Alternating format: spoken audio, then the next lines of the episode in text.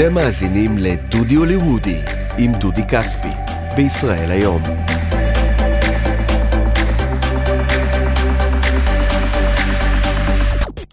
ברוכים השבים לדודי הוליוודי, אה, איתי דודי כספי, שליח ישראל היום בלוס אנג'לס, מספר לכם על אה, מפגשים שלי לאורך השנים עם הכוכבים הגדולים, אה, ויחד איתי רז ישראלי, מנהל הערוצים של ישראל היום, העניינים? בסדר גמור, מה שלומך דודי? בסדר גמור, היום אני רוצה לספר על אחד הקומיקאים, השחקנים הכי מצליחים של העשור האחרון, שלצערי לא בטוח שהמאזינים ובכלל העולם מכיר כמו ש... היה ראוי שיכירו. אני מדבר על אה, קווין הארט, סטנדאפיסט, אה, אה, יליד פילדלפיה. אנחנו כמובן, אני שאני שומע פילדלפיה, שרנו in West Philadelphia, born and raised, שזה וויל סמית כמובן. אבל קווין הארט הוא ככה... סוג של וויל סמית, אדי מרפי כזה נכון. של הדור הנוכחי בארצות הברית, אבל הוא אמן שבמשך הרבה שנים סווג כקומיקאי שחור. זאת אומרת, הוא מדבר לקהל שחור, לצופים אה, ולמעריצים, דווקא מהקהילה האפרו-אמריקנית, אה, וזה סיווג שעושים באיזשהו שיקול מאוד קר בהוליווד, אה, שיוצא לי לא מעט להיתקל בו. זאת אומרת, יש מפיק מאוד מאוד גדול בשם טיילר פרי.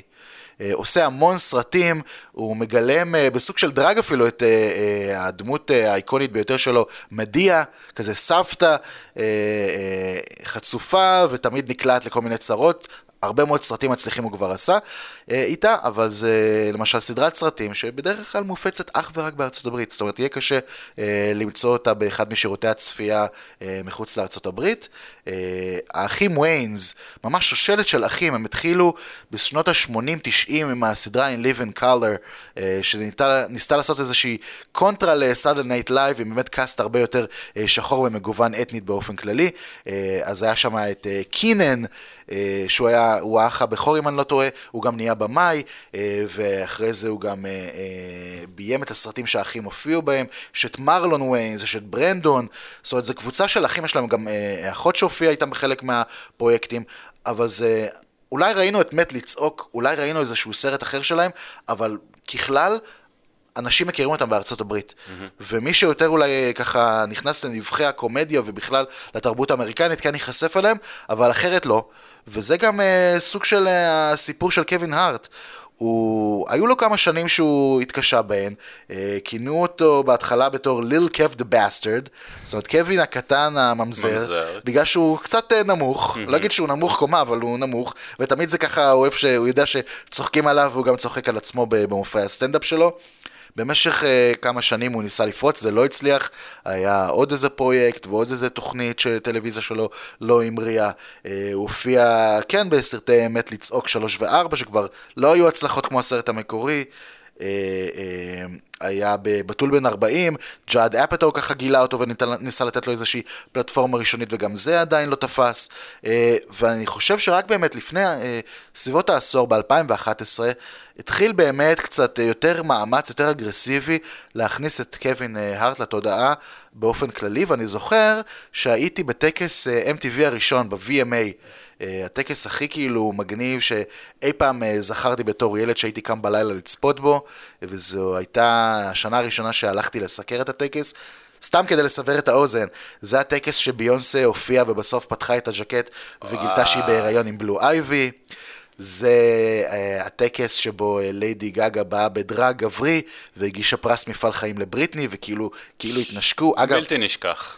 זה לסיפור לפודקאסט אחר, אבל ליידי גאגה צעקה עליי בטקס. זה, אם זה לא נותן לכם סיבה לבוא לפודקאסט הבא, אני לא יודע מה כן. כשיגיע הפרק של ליידי גאגה, וואו וואו וואו. וואו וואו וואו, כמו שאומרים אצלנו. אה, ואת הטקס פתח קווין הארט, ואני חושב שזה היה סוג של בדיחה, כי לא הוכרז uh, מנחה לטקס באותה שנה. בדרך כלל מביאים איזשהו, באמת, קומיקאי חם, כזה מישהו לוהט, אני זוכר שנה לפני כן הייתה צ'לסי הנדלר, והיו כמה שנים שג'ימי uh, uh, פאלון עשה את הטקס, האחים ויינס שהזכרנו קודם, עשו פעם אחת בן סטילר, הרבה, הרבה קומיקאים ככה, שהם עכשיו הדבר החם. ב-MTV אוהבים להביא, אבל קווין הארט כאילו הוא היה חם, אבל עוד לא חם לוהט. וזה נורא, נורא מצחיק, הוא עשה את מונולוג הפתיחה, נתן את הפרס הראשון, נעלם, ואז הוא פה ושם מופיע קצת. ואני חושב שאפילו במהלך הטקס, שהוא דיבר למצלמה, הוא אמר, אז לא הבנתי, אני מנחה או לא מנחה? כאילו, אמרתם לי עוד, עוד פרס להגיש, ועוד פעם לעלות לבמה, מה נסגר? זה היה סוג של בדיחה, שב-MTV לא סגרו מנחה, אבל כנראה בדקה ה-90 כן רצו מנחה שייתן איזושהי מעטפת לסיפור. קווין הארט היה שם, היה מאוד מאוד כשיר לג'וב, ולראיה, שנה לאחר מכן הוא כבר היה מנחה רסמי, כמו שאומרים, אה, והוביל את הטקס, ואז כבר, ב, ב, אני חושב סביב אותה שנה, שנה לאחר מכן כבר התחיל ממש אה, אה, לפרוץ בארצות הברית.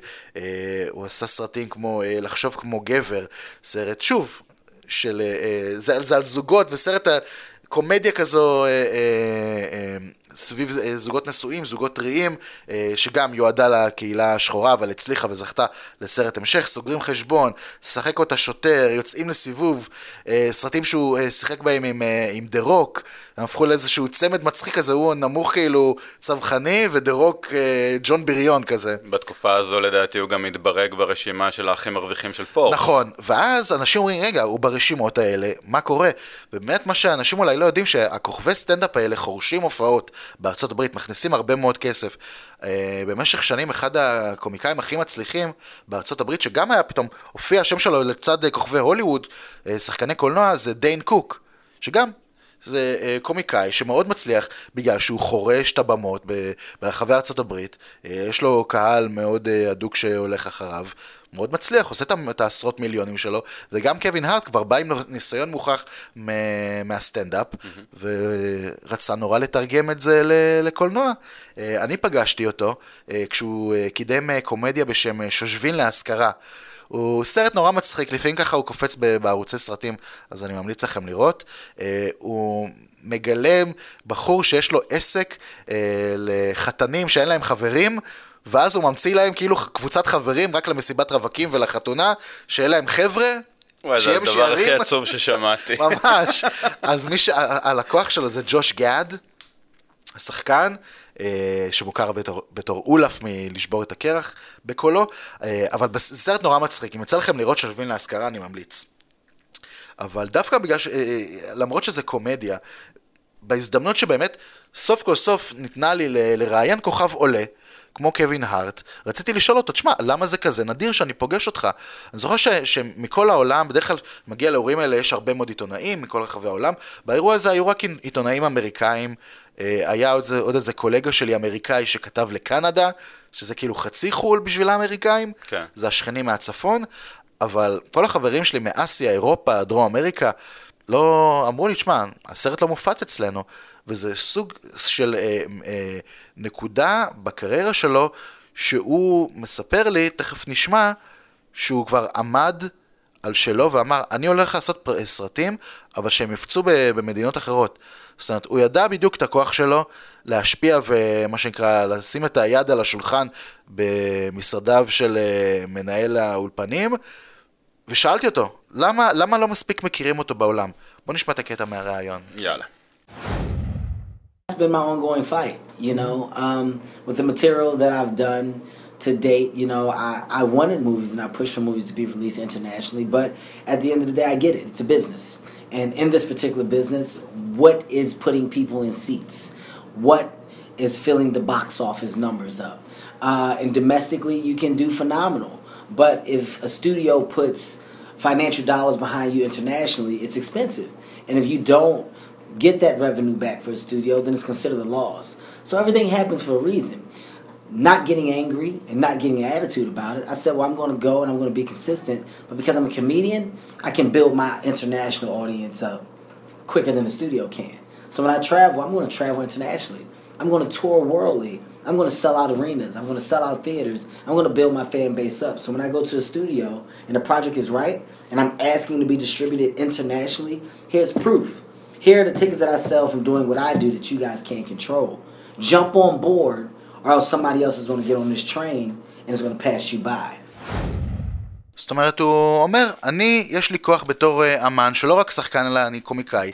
אני אסע לעוד מדינות, אני רוצה להופיע יותר, להציג את, את, את, הקומ, את הקומדיה שלי, את ההומור שלי, בפני קהלים ברחבי העולם, ואז לבוא עם קבלות להוליווד ולהגיד, שמו, כבר מכירים אותי, תתחילו להפיץ את הסרטים שלי במדינות זרות.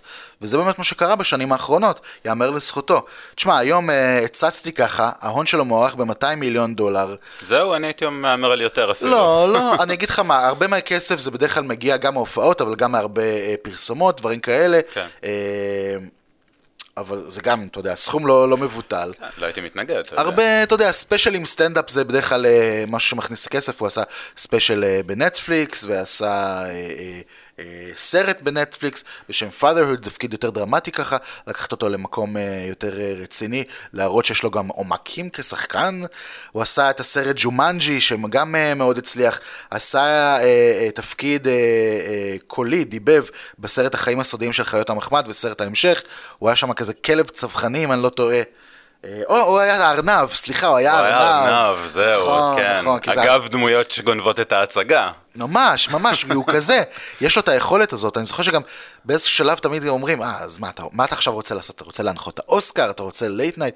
הוא פשוט, הוא, הוא רוצה להגיע לסוג של מעמד של, אני מאמין, אה, כוכב קולנוע כמו אדי מרפי שהצליח לעשות באמת את ה crossover הזה, לא רק מהקומדיה, אלא באמת לכוכב אה, אהוב בעולם. אני חושב שיש לו פוטנציאל, אבל אם זה לא יקרה במה שנקרא בשנים הקרובות, שבאמת הפריצה הגדולה הזאת, אז הוא די יישאר במעמד הקיים, מכובד אה, בפני עצמו. אה, אבל מה שבאמת יצאתי איתו מאותה אה, פגישה, מאותו ראיון עם קווין, זה שהוא תמיד הולך נגד, נגד מה שחושבים, זאת אומרת, בגלל שהוא אה, אה, נמוך ופחות בולט, אז תמיד ככה המעיטו בערכו. ובגלל שהוא היה רק קומיקאי, תמיד אמרו, אוקיי, תצחיק אותנו, אבל לא חשבו עליו לסרטים. ואז שכן סרטים, אבל סרטים רק בארצות הברית, זאת אומרת...